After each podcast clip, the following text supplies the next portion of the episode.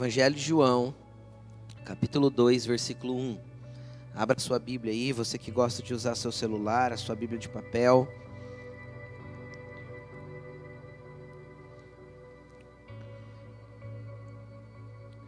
Diz assim, ó, vamos ler. Se você não tiver com Bíblia aí, você pode estar acompanhando aqui também através do telão, amém? No terceiro dia houve um casamento em Caná da Galileia. A mãe de Jesus estava ali. Jesus e seus discípulos também haviam sido convidados para o casamento. Tendo acabado o vinho, a mãe de Jesus lhe disse: Eles não têm vinho. Jesus respondeu: Que temos nós em comum, mulher? A minha hora ainda não chegou. Sua mãe disse aos serviçais: Façam tudo o que ele lhes mandar. Ali perto havia seis potes de pedra, seis talhas de pedra, da, da mesma que é usada pelos judeus para purificações cerimoniais. Em cada talha ou cada pote cabiam entre 80 e 120 litros.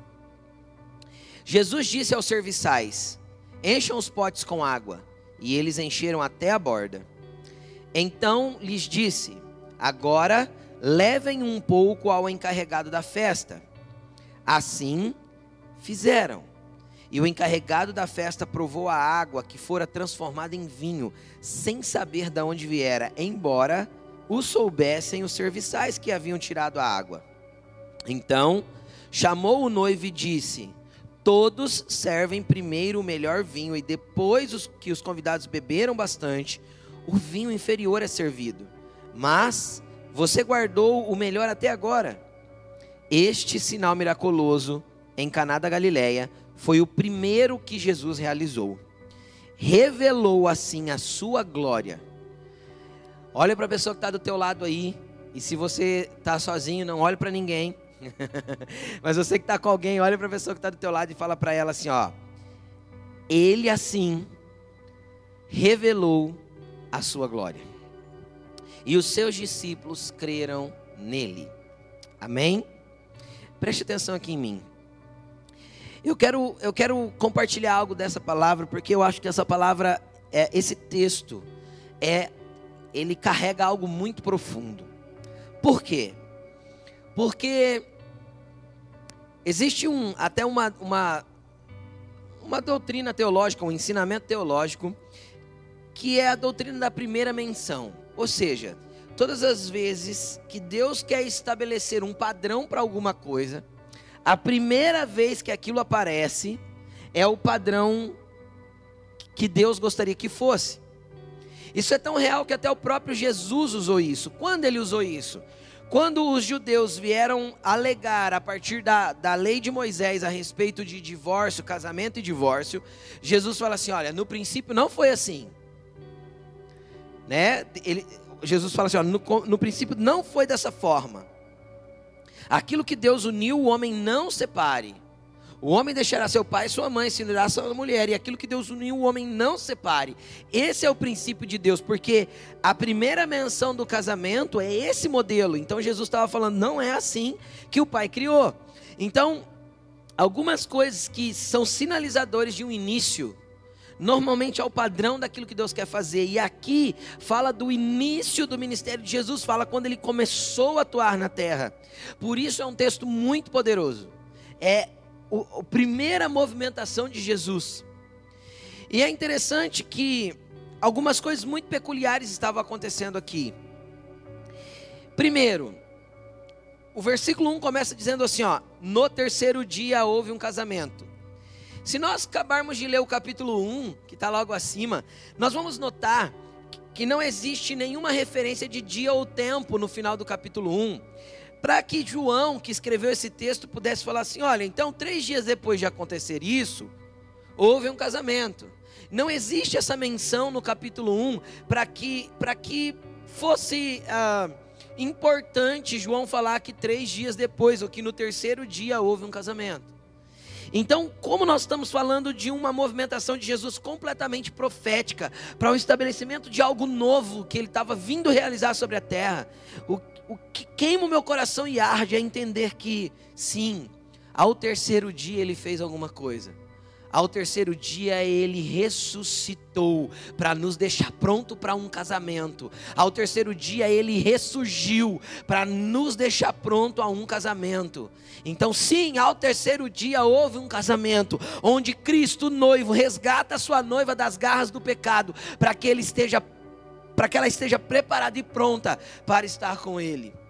E aí, quando a gente começa a ver o que aconteceu, nós vemos que eles estavam ali no casamento e acabou o vinho. E aí, se a gente começa a olhar a importância, tá? Qual que é a importância de ter acabado o vinho nesse casamento? Primeiramente, para o judeu era imprescindível numa festa ter o vinho. Era basicamente a única bebida que eles tinham, né? Para celebrar. Então, tipo assim, é, é, era inconcebível uma festa sem a presença do vinho. E acabou. E quando nós falamos do ambiente espiritual, o vinho tem alguns significados, o vinho serve para algumas coisas. E aqui acabou, nesse caso, acabou o sentido da festa, acabou a alegria da festa, acabou a, a, a, o porquê. É, mesmo que, é o mesmo que nós fizéssemos uma festa e não tivéssemos comida. Ah, vamos fazer uma festa? Vamos, mas não tem comida. Então fica um negócio é, sem razão de existir. E aí é interessante que Maria, mãe de Jesus, né, a que concebeu ele fisicamente, chega nele e fala: Olha, acabou o vinho. E é interessante que Maria não chega nele falando que acabou o vinho, mas de uma maneira como, como de forma natural, do tipo assim: é, Jesus, você é meu filho, né? Jesus, filho dela. É, Jesus, acabou o vinho. Vai lá na venda do Zé e compra mais um pouco. Ou vai lá na, na, na no lagar do, do do Abraão e compra mais um pouquinho. Não era essa a questão, né? Tanto que Jesus interpreta isso de forma espiritual. Ele olha para ela e fala assim, ó. E aí tem um porquê que Jesus fez isso. Ele olha para ela e, e, ele entendeu em Maria o que ela estava tentando sinalizar. E ele fala assim: Olha, o que tenho eu contigo, mulher, Agora Jesus sai da esfera do filho de Maria e ele entra na esfera do filho de Deus que precisava ser manifesto na terra. E ele olha para Maria e fala assim: O que tenho eu contigo, mulher? Ainda não é chegada a minha hora. A primeira coisa que nós temos que entender nesse texto, preste atenção. Maria tentou de alguma forma interferir na vontade de Deus, interferir no tempo que Jesus tinha que se manifestar. Deixa eu te explicar uma coisa. Todas as vezes que nós, de maneira humana, tentamos intervir naquilo que Deus está fazendo, não vai dar certo. Deus não é governado pelas nossas vontades. Deixa eu te explicar mais uma coisa: Deus não é governado e dirigido pelas nossas necessidades. Aquela festa precisava de vinho, às vezes a tua casa está precisando de vinho, a tua família está precisando de vinho. Nesse caso, o vinho é o sangue de Jesus. Nesse caso, o vinho é a alegria do Espírito. Nesse caso, o vinho é o poder do Espírito. Às vezes a tua casa está necessitada dessas coisas, às vezes a, tua empresa está precisando dessas coisas, às vezes a tua família está precisando da presença de Jesus. Só que às vezes você está tão cego que ao invés de buscar a presença dele, você tem buscado uma forma de resolver alguma coisa e pede para ele te ajudar. Deixa eu te explicar.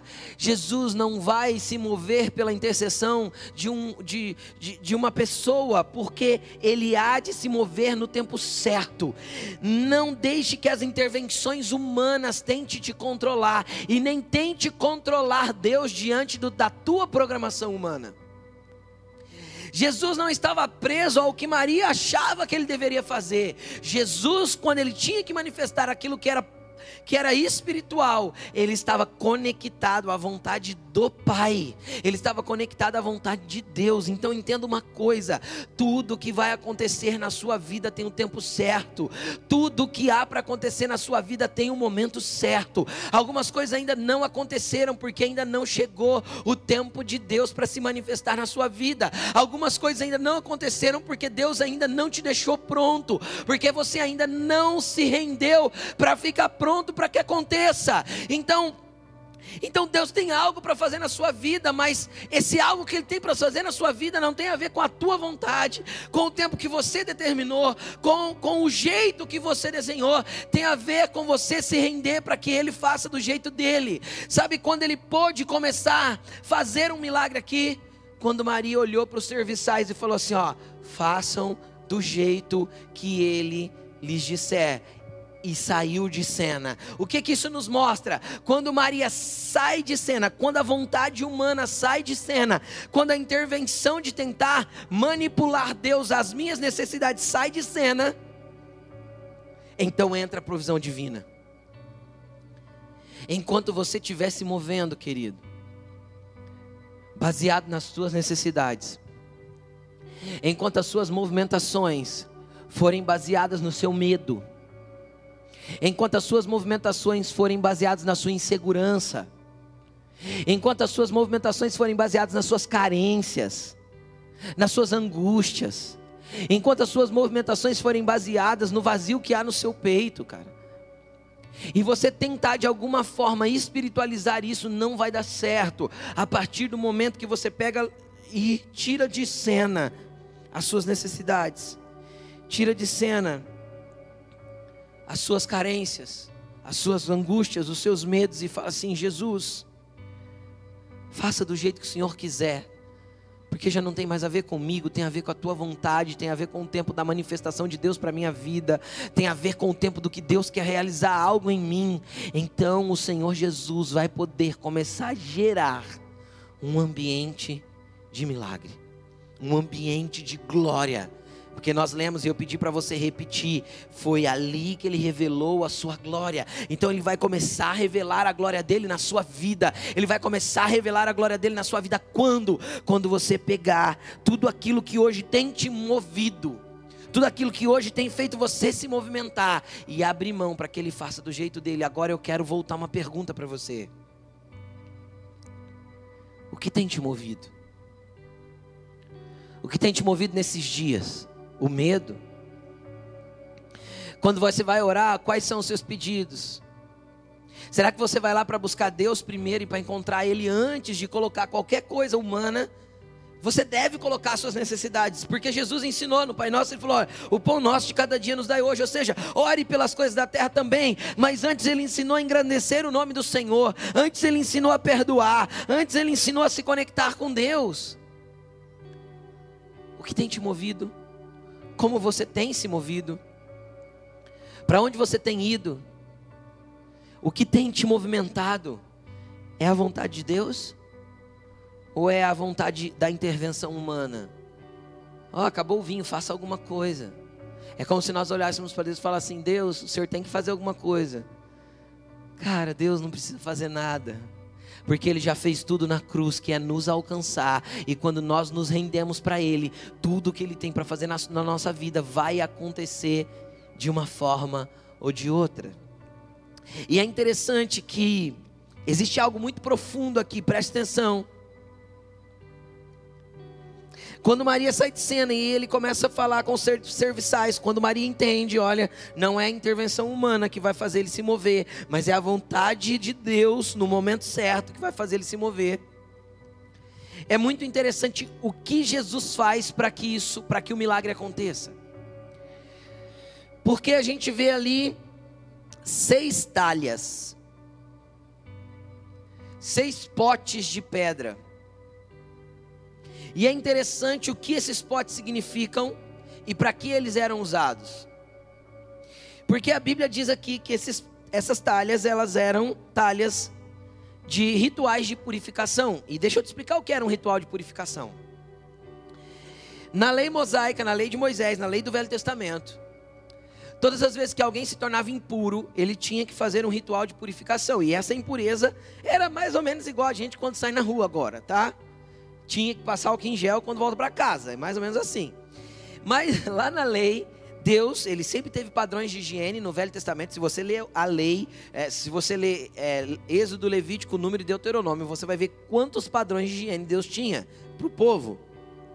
E é muito interessante que ele tinha alguma, algumas coisas que deixavam a pessoa impura. Umas coisas deixavam ela impura mais tempo, outras menos tempo, e todas elas envolviam um ritual de purificação que era um banho. Então, aquelas talhas serviam para ter água para a pessoa tomar banho. Pra, é, só que não era um banho comum, ah, eu vou tomar um banho. Não, era um banho que fazia parte de um ritual religioso um ritual de purificação. Alguns exemplos do que deixavam as pessoas impuras, por exemplo, quando a mulher terminava o seu fluxo, ela tinha um período de purificação.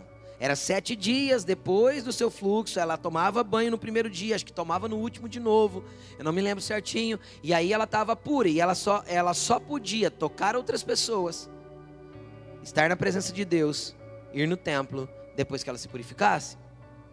Quando um homem e uma mulher tinham um relacionamento, a mesma coisa, só havia é, eles ficavam impuros até o final da tarde. No final da tarde, eles tinham que fazer um ritual de purificação para estarem puros novamente, para poderem fazer tudo isso que acabei de citar. E assim são várias coisas. Quando tocava em um morto, quando tocava num caixão de um morto, quando tocava em uma pessoa que tinha tocado um morto, tudo isso deixava as pessoas impuras e elas precisavam dessas talhas para fazer esse ritual. Aí sabe o que eu vejo? Eu vejo Jesus pegando algo que limpava as pessoas por fora que tratava o exterior e fazendo uma transformação da essência que tinha dentro. Eu vejo Jesus pegando seis talhas, enchendo de água e transformando a essência do que tinha dentro. O que isso significa, querido? Significa que Jesus está mudando a esfera de atuação de Deus. Até então a religião ensinava se limpar por fora, e quantas e quantas vezes a nossa religião ensinou isso? As pessoas vinham para a igreja e os crentes ensinavam: mude a roupa, mude o cabelo, mude uma, a maneira de andar, mude a maneira de falar, mude isso, mude aquilo, só que tudo exterior. Quando lá dentro ainda continuava as angústias, os medos, as perseguições, as prostituições, os adultérios, tudo. E Jesus falou em Marcos capítulo 7, versículo 34, se eu não me engano. Jesus falou assim: olha, o que contamina o homem não é o, o que vem de fora, mas é o de dentro. Porque de dentro do homem, do interior do seu coração, saem os adultérios, as prostituições, as avarezas, as brigas, as fornicações, os assassinatos, tudo sai de dentro. E isso contamina o homem. Jesus, ali em, em, em, em Lucas, em Marcos capítulo 7, ele exemplifica o que aqui ele faz como profético. Mais uma coisa que eu quero chamar a sua atenção: eram seis talhas. Quando a gente entra nos números que têm significado na Bíblia, alguns números eu poderia citar, né? A, a, Bíblia, a Bíblia mostra muito claramente que sete é os ciclos de Deus, são ciclos perfeitos de Deus através das semanas, dos anos sabáticos, do jubileu e de tantas outras, outras coisas que Deus fez ciclos de sete, uh, uh, e assim sucessivamente. Então, sete é o número da perfeição, enquanto a seis, a Bíblia mostra de uma forma muito clara que é o número que pertence ao homem. É o número que fala de um humanismo, daquilo que Deus, que o homem está fazendo. Doze, por exemplo, é o número de governo. Todas as vezes que Deus tinha que estabelecer um governo no ambiente espiritual, eram doze que ele escolhia. E é interessante que Jesus pega exatamente seis talhas. Ele está falando assim, ó, todo o humanismo. Ele está dizendo tudo aquilo que é humano e que humanamente limpava por fora, e que humanamente deixava bonitinho pelo lado exterior, ou deixava você religiosamente certo, ou politicamente correto, tudo aquilo que por fora parecia que fazia você cumpria todos os seus deveres religiosos ou todos os seus deveres perante a sociedade. Eu estou mudando isso numa nova essência. Eu estou transformando a água que purificava por fora no simbolismo do que é o meu sangue que purifica e transforma a essência de quem você é por dentro naquilo que purifica e transforma a essência de quem você é na realidade, naquilo que ninguém te vê, naquilo que você faz quando ninguém está te olhando. Jesus, ele estava exemplificando que a essência precisava ser mudada. E que uma vez que nós tomássemos posse dessa transformação e deixássemos ele mexer em nós, nós seríamos cheios do vinho, ou seja, cobertos com o sangue dele cheios da alegria do Espírito Santo, cheio do poder do Espírito Santo, de tudo aquilo que traz vida, de tudo aquilo que transforma. Eu gostaria agora, que por um instante você fechasse seus olhos, aí sentado mesmo. Você falasse para o Senhor e você primeiro se autoanalisasse. Senhor, o que da minha essência ainda não foi transformado? Senhor, o que da minha essência ainda não foi modificado? Aonde falta a tua intervenção dentro da minha essência, porque eu ainda não deixei você mexer, Jesus. Porque eu ainda não deixei você tocar. Porque eu ainda não consegui abrir mão de desejos, de coisas ruins. Jesus, o que na minha essência o Senhor ainda tem que transformar? Nessa noite eu estou pronto para que o Senhor transforme a essência de quem eu sou. É interessante que quando a essência do que estava dentro daquelas talhas foi transformado, os serviçais tiraram e levaram para o mestre de cerimônia daquele casamento. Abrindo um parênteses antes de falar do mestre de cerimônia, é muito interessante que Jesus manda os serviçais encher a talha de água. Deus sempre vai usar pessoas para depositar água dentro de você, para que ela possa ser transformada em vinho. Deus sempre vai usar os seus servos para colocar e depositar água dentro de você. Hoje o Senhor está me usando para depositar água dentro de você. Por que, pastor? Deus está te usando para pôr água dentro de mim. Porque Jesus disse para os discípulos que ele já os tinha purificado pela lavagem da água através da palavra. A palavra é a água que entra dentro dessa talha e através do Espírito Santo ela é transformada no sangue de Jesus, que vai purificar o teu interior e transformar a tua essência. Então, muitas vezes nós vamos ser ministrado por pessoas, os servos de Jesus irão liberar palavras sobre a nossa vida, e aquilo vai nos lavando a palavra de Deus que você lê, a palavra de Deus que você ouve, a palavra de Deus que você medita, a palavra de Deus que você lê em livros, isso vai te lavando por dentro, e essa palavra vai entrando, vai entrando, vai entrando, e conforme é entrando, o poder do Espírito vai transformando ela no sangue e vai gerando uma transformação na tua essência. Aí, aqueles serviçais pegam essa essência e vão levar, e aquele mestre de cerimônia fala assim para o noivo: como você guardou o melhor vinho até agora? Todo mundo serve o inferior primeiro, e quando todo mundo já bebeu bastante, é que serve o, o vinho mais o vinho mais inferior, né? Serve o melhor primeiro, e quando todos já beberam, serve o inferior, mas você fez ao contrário. Querido, deixa eu te explicar por que ele fez ao contrário. Porque o que você viveu na tua vida até agora, você não precisa continuar vivendo. Deus pode fazer o novo da tua vida daqui para frente. Deus pode mudar a tua história daqui para frente. As pessoas que começarem a provar da tua essência podem começar a ver algo novo aí dentro. As pessoas que, que vão começar a provar da tua essência, tua esposa, teu marido, seus amigos de trabalho, as pessoas que têm contato com você, a hora que elas começarem a provar da tua essência, eles vão começar a provar e falar assim: "Nossa, mas o vinho que eu estou provando dessa pessoa agora não tem nada a ver com aquele vinho que eu provava antes. O que, que aconteceu com você?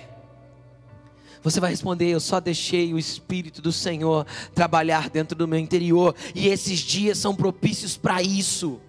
Volte-se para a oração, volte-se para a palavra de Deus, volte-se em conhecer a palavra que é a água que entra. Volte-se, gaste tempo nesses dias. Cara, não não não consuma seu tempo com, com séries de Netflix, não consuma seu tempo com filmes, não consuma seu tempo. Eu não estou falando que você não pode tirar um tempo para ter um lazer, não é isso que estou dizendo, ou para fazer um exercício físico, não. Mas eu estou falando que você precisa, às vezes Deus deu um breque agora em todo mundo para sair do frenesi da velocidade extrema que nós vivíamos, para que nós pudéssemos reconstruir e retomar alguns valores e princípios. Então, que você consiga dar um break, e nesse break esteja envolvido a sua vida devocional, o seu se alimentar da palavra, para que essa água vá entrando, para que essa água vá entrando, para que a essência de quem você é seja transformada. Aí você pode estar pensando, mas pastor, eu estou tão preocupado com isso, com aquilo, com aquilo outro. Cara, enquanto você não fazer igual Maria, ah, tá bom, estou saindo de cena. Se eu entrar no quarto cheio de preocupação, Se eu entrar no quarto cheio de medo, se eu entrar no quarto para orar na presença de Deus, cheio de coisa, não há espaço para ele atuar em mim. Então Deus tem que tirar o medo, Deus tem que tirar a angústia, Deus tem que tirar a ansiedade. Você tem que largar mão de tudo isso e falar assim: Senhor, eu entrego tudo, eu rendo tudo, para que o Senhor possa fazer na minha vida do jeito que o Senhor quiser. Só me transforma.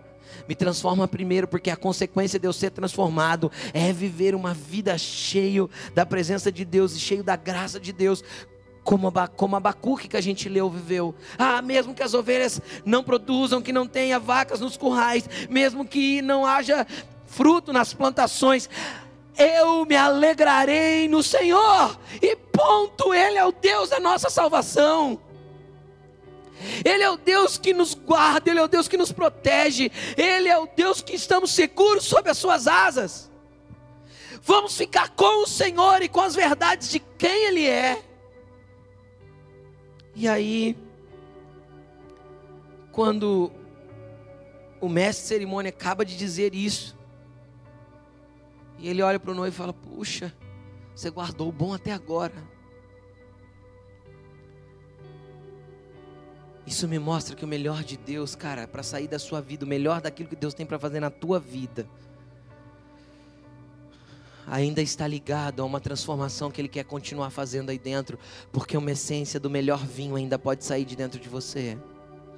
Uma essência do melhor vinho ainda pode sair de dentro do seu coração. E aí a Bíblia diz que isso foi foi esse milagre que manifestou a sua glória. Cara, que esse milagre na tua vida o milagre da transformação intensa, o milagre da transformação profunda, o milagre de deixar Jesus mudar a tua essência. Revele a glória dele para as pessoas, revele a glória dele para aqueles que, que, que caminham perto de você, que vivem perto de você. Que você realmente possa manifestar a glória de Jesus, que você realmente possa manifestar o poder de Jesus. Eu gostaria de convidar a se colocar de pé. E eu gostaria de convidar os músicos aqui. Tá todo mundo espalhado gente na igreja, cada um sentou de um lado. Tudo bonitinho. Eu gostaria de convidar você a se colocar de pé. Eu gostaria de chamar a Laine para vir orar junto comigo. E eu gostaria de pedir que você feche seus olhos agora, cara. É um momento de olhar muito para você. Esses dias são os dias de olhar para nós. A Laine liberou uma palavra aqui, desde o começo do ano o Senhor tem falado. São dias de prumo, são dias de ordem, de alinhamento. Às vezes esse breque que Deus está dando na nossa nação, está dando na sua vida, é porque Deus está batendo prumo, cara. E Ele quer colocar algumas coisas em ordem na tua vida. Renda-se para que Deus coloque a tua vida em ordem. Renda-se para que Deus coloque a tua vida no lugar. Então feche os seus olhos, desligue-se de quem está perto de você. Desligue-se de quem está aí perto, do teu lado, da tua esposa. Se joga no chão aí da tua sala. Coloque sua boca no pó. Se você quiser dobrar o teu joelho, ó, ó, dobre, mas fale para ele: Jesus, transforma a minha essência. Eu não posso mais continuar sendo o que sempre fui. Transforma a minha essência, Senhor. Senhor, existem coisas dentro de mim, vai falando para ele, existem coisas dentro de mim, Jesus, que eu ainda reajo mediante a traumas que eu vivi no passado, mediante a dores que eu vivi no passado, mediante, Senhor, a carências que foram construídas dentro de mim. Senhor, em nome de Jesus, tem coisas que eu ainda movo dentro de mim, vai falando isso para ele, que ainda tem a ver, Senhor, não com verdades do que a tua palavra, a água que me limpa estabelece, mas com mentiras que Satanás constrói na minha mente a respeito de mim mesmo.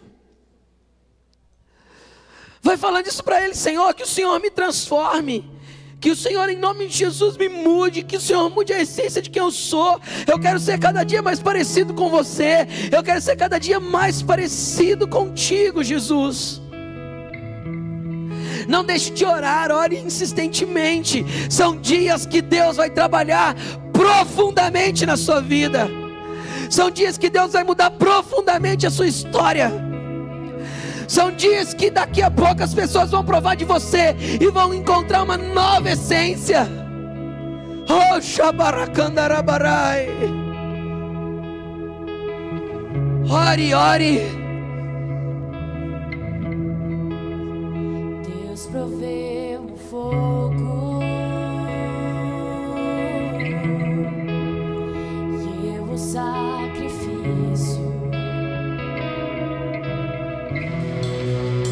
Eu queria fazer uma oração agora específica por cura. Você que está com alguma enfermidade aí na sua casa, aí nesse hospital que você está me assistindo.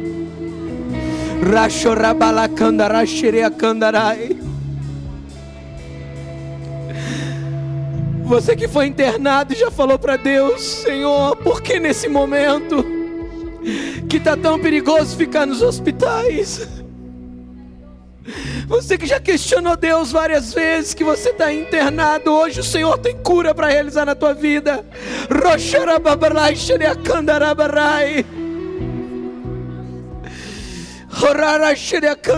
Coloca a sua mão sobre a tua enfermidade, ou sobre a sua cabeça, se você não puder pôr sobre a enfermidade.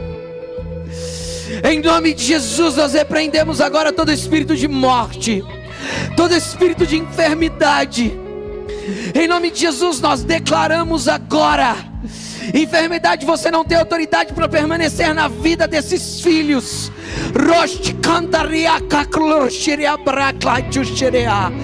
Em nome de Jesus, que essa enfermidade seja arrancada da tua vida agora.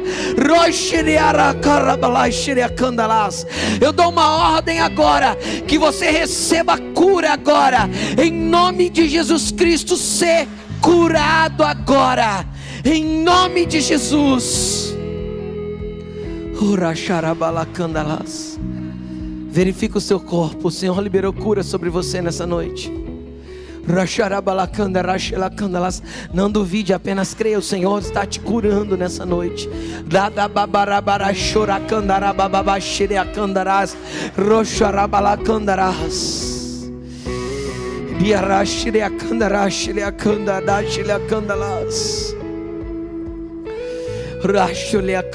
Existem pessoas que estão nos assistindo, que estão frustradas. O Senhor pede para te dizer: Nada foge ao meu controle, diz o Senhor. Eu sou o Deus dos tempos e eu sou o Deus da tua vida, então aguarde em mim, diz o Senhor.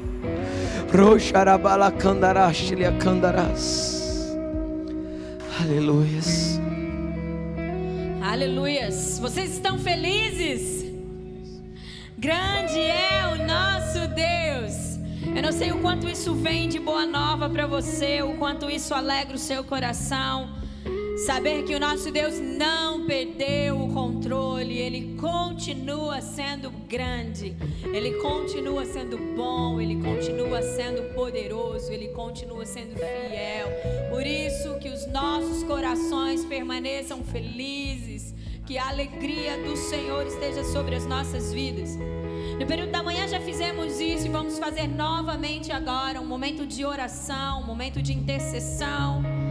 Sabemos que é muito importante intercedermos e orarmos a todo o tempo, mas principalmente no momento no qual nós estamos, nós não podemos deixar de orar, de clamar e de interceder. E eu quero convidar você, se você está sentado, deitado, não sei qual é a posição que você está na sua casa aí agora, mas quero convidar você a se colocar de pé, soldado. Eu entendo que o nosso diz a sua palavra que ele é general, ele é o grande general, general dos exércitos. Então agora eu convoco o exército que que marcha, que opera, que trabalha com o seu Deus na frente, com o leão da tribo de Judá como seu general. Então coloque-se de pé agora em nome de Jesus, porque nós vamos orar e nós vamos interceder. E essa deve ser a nossa posição agora, em pé, marchando, decretando, declarando, porque assim o nosso Deus é poderoso. Eu gostaria de, de orar com base em Amós capítulo 7, versículo 7 e 8. É o versículo no qual Deus nos deu para entendermos algumas, movimentação, algumas movimentações em 2020. E eu gostaria de orar sobre isso, porque Já havia nos anunciado algumas coisas. E Ele disse que tudo aquilo que pode ser abalado será abalado. E que o nosso Deus então venha com, toda, com todo o seu prumo, com todo o seu alinhamento, com toda a sua, a sua exatidão. Que Ele venha sobre toda a humanidade, nos auxiliando para que nos parecemos mais com Ele. Amós capítulo 7, versículo 7 e 8 diz: Ele me mostrou ainda isso. O Senhor, com um prumo na mão, estava junto a um muro construído no rigor do prumo. E o Senhor me perguntou: O que está vendo, Amós? Um prumo respondi. Então disse o Senhor: Veja, estou pondo um prumo no meio de Israel. Povo não vou poupá-lo mais. Eu quero trazer um entendimento para você a respeito desse versículo de que quando Deus diz que não vai mais poupar a iniquidade do povo, o erro do povo, não está dizendo que Deus é mau, não está dizendo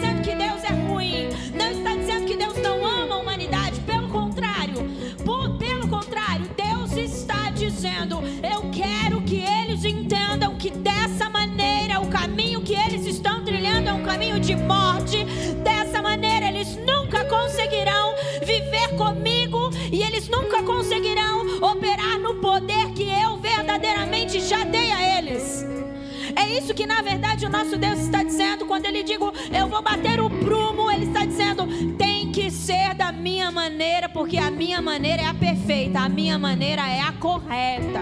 E é isso que eu entendo que Deus está fazendo. Talvez você pode estar questionando aí, pastora, está dizendo para mim que toda essa situação de adversidade foi Deus que fez, pastora. Eu não estou dizendo isso, eu estou dizendo para você, porque no nosso Deus não há morte. Deus não há enfermidade, Deus não é o provocador ou o criador da enfermidade, mas há de convir nós que fazemos coisas que abrimos brechas, abrimos espaços para que Satanás venha e nos cobre, venha e opere com a sua maldade, com a sua morte. E nós, por muito tempo, servimos a Deus e prestamos a Ele o culto da maneira como achávamos que deveria ser. Por muito tempo, conduzimos a nossa família fora dos padrões do Senhor e achamos que isso tá bom, afinal de contas, tá dando tudo certo, tá indo. Então, eu creio que há uma chamada do Senhor. E o Senhor já nos avisou, o Senhor já nos avisou naquele culto que eu ministrei sobre isso. Ele disse: seria um ano incrível de grandes edificações, mas aquilo que estivesse fora do prumo seria derrubado. Então, que você, no amor do Senhor, pelo entendimento da oportunidade que Deus está nos dando de organizar a nossa casa e de edificarmos coisas grandes e poderosas no seu prumo, sobre a sua força, usando os materiais que Ele quer que usamos, que nós então possamos avançar nisso. Então eu convido você agora a orar comigo em arrependimento. Eu quero dizer para você que todas as vezes que nós nos arrependemos, há grandes transformações.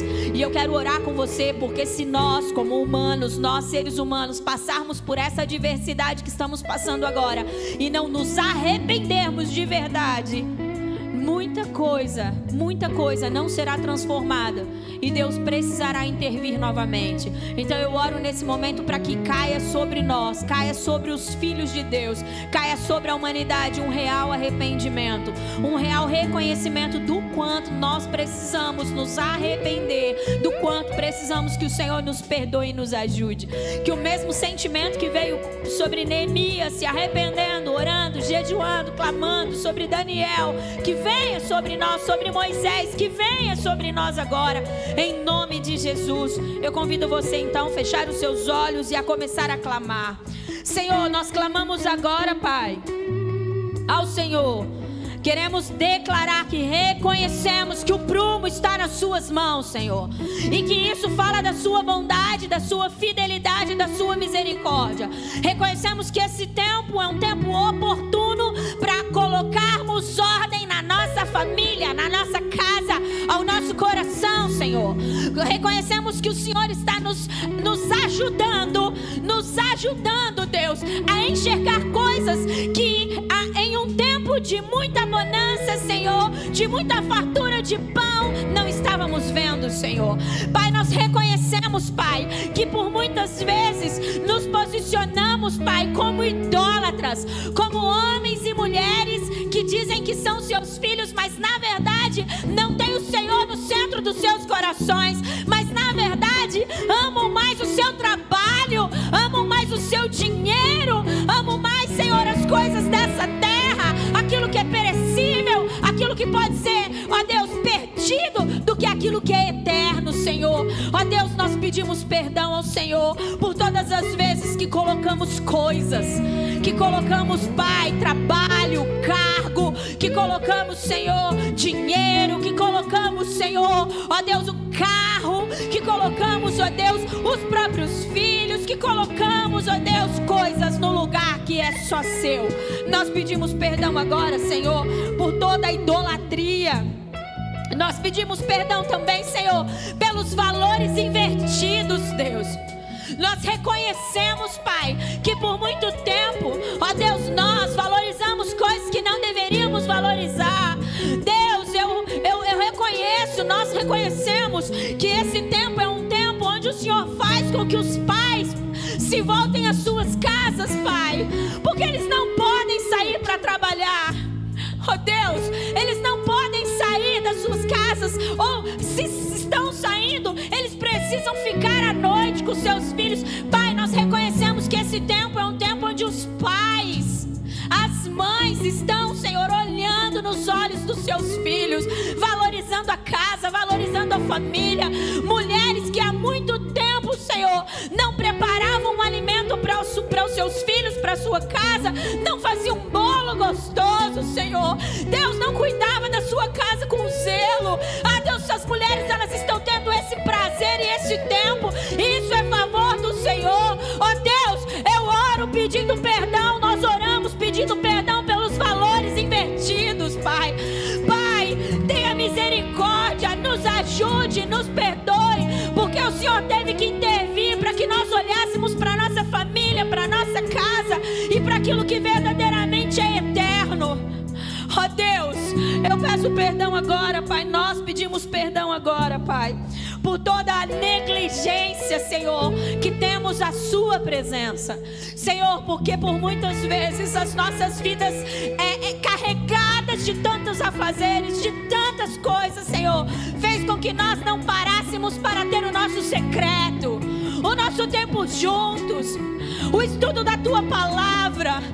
Nos perdoa, Senhor. Nos perdoa, nos perdoa, Senhor. Porque por muitas vezes não valorizamos a Bíblia, a palavra, não buscamos os princípios do Senhor para colocar sobre o nosso lar, sobre a nossa casa. Senhor, nos perdoa, nos perdoa. Nós temos um coração arrependido. Diga isso, igreja.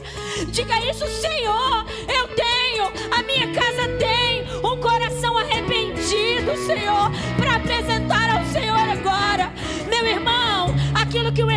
Espírito do Senhor estiver falando ao seu coração, aquilo que o Espírito do Senhor estiver agora denunciando a você, peça perdão. Peça perdão, não espere que eu ore, não espere que eu fale. É hora de você dizer: me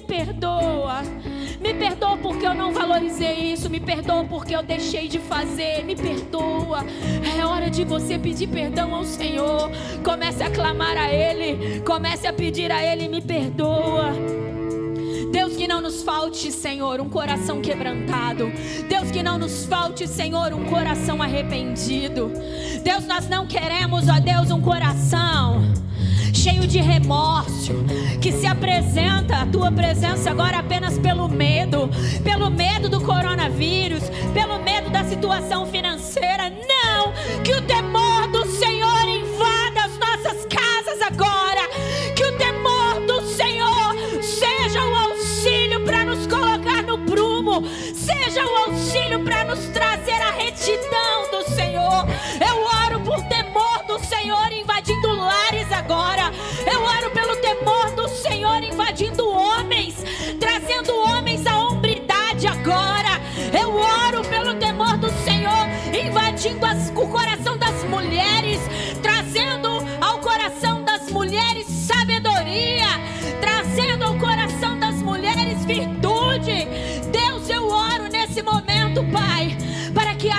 haja reposicionamentos. Deus, que a esposa ocupe o seu lugar, que a mãe ocupe o seu lugar. seus lugares, ó Deus. Que haja honra ao coração dos filhos. Nós pedimos perdão por toda falta de desonra para com os pais, por toda falta de desonra para com as autoridades, Deus. Pedimos perdão pela falta de honra ao Senhor, a Sua palavra. Ah, Deus, nos perdoa, nós clamamos. Nos perdoa, Senhor. Nos ajuda, Deus, em nome de Jesus.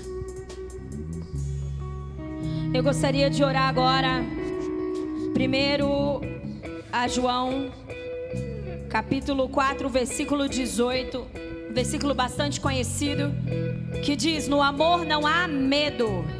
Ao contrário, o perfeito amor expulsa o medo, porque o medo supõe o castigo, e aquele que tem medo não está aperfeiçoado no amor.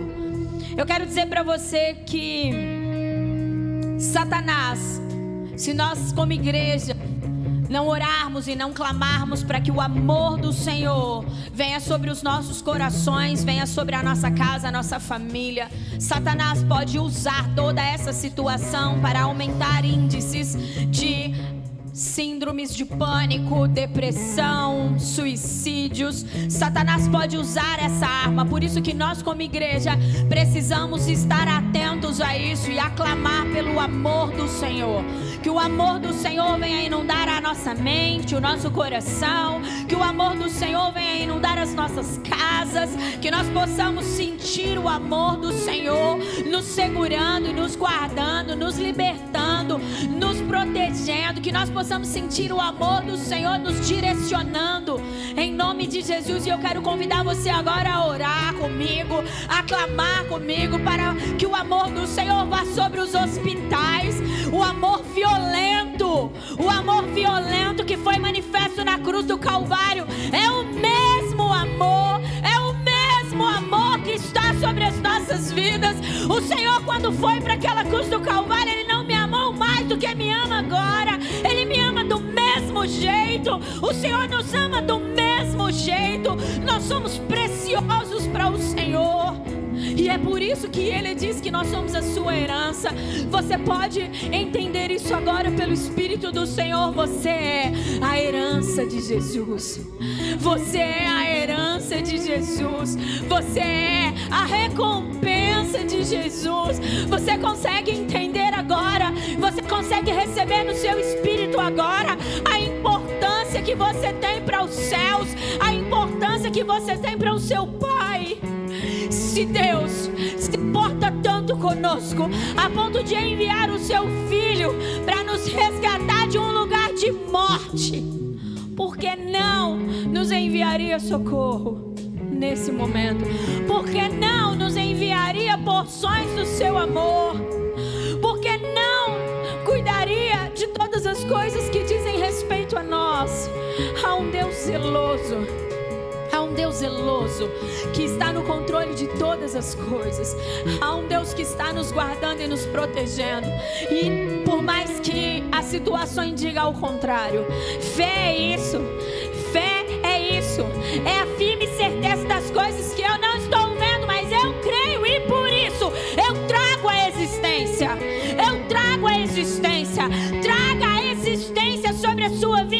A sua casa. O amor, a proteção, traga a existência, a provisão do Senhor para sua casa. Traga a existência, creia, creia, creia. Não permita que as notícias ruins, não permita que os índices que estão subindo, não permita que essas coisas tire os seus pés da presença do Senhor, tire os seus olhos da face de Jesus. Não permita isso. Vamos orar agora.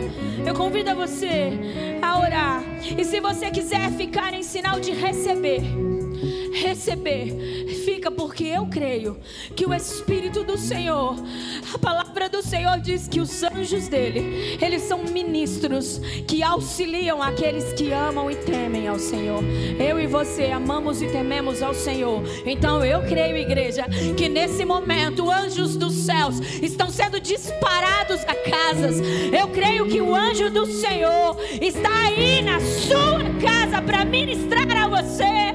O nosso Deus não é limitado a paredes. O nosso Deus não se limita a distância. O nosso Deus entra na sua casa agora, trazendo a você o consolo, a paz, a força, a coragem, a fé, aquilo que o seu coração precisa. Eu creio nisso. Comece a orar. Comece a orar. Senhor, nós reconhecemos, Pai que no amor não há medo. E reconhecemos agora, Senhor, que o cenário é ruim. Por isso clamamos por porções maiores do seu amor sobre nós. Porções maiores sobre os profissionais da saúde, porções maiores sobre os patrões, porções maiores sobre os pais de família, porções maiores, ó oh Deus, porções maiores do seu amor sobre toda a nossa casa. Agora, Senhor, para que haja uma liberação violenta,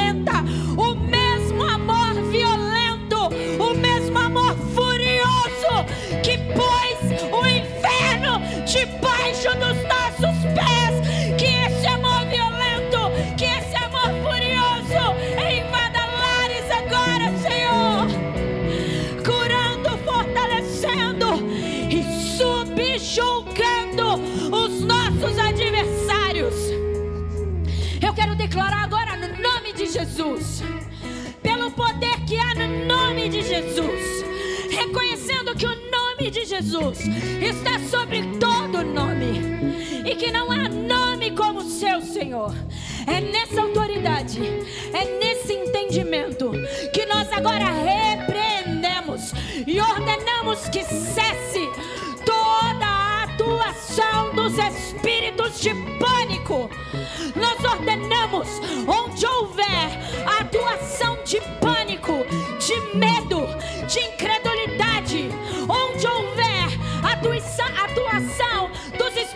de morte, de suicídio, onde houver atuação dos espíritos de enfermidade, nós ordenamos agora, como igreja do Senhor que estamos aqui, reunidos no nome de Jesus, que saiam agora, que percam os seus postos agora, em nome de Jesus, Jesus, que os nossos inimigos, eles tenham as suas armas arrancadas de suas mãos agora.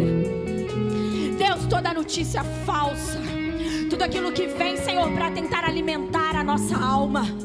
Ó Deus, para tentar, Senhor, ó Deus, colocar estruturas diabólicas na nossa mente, Senhor.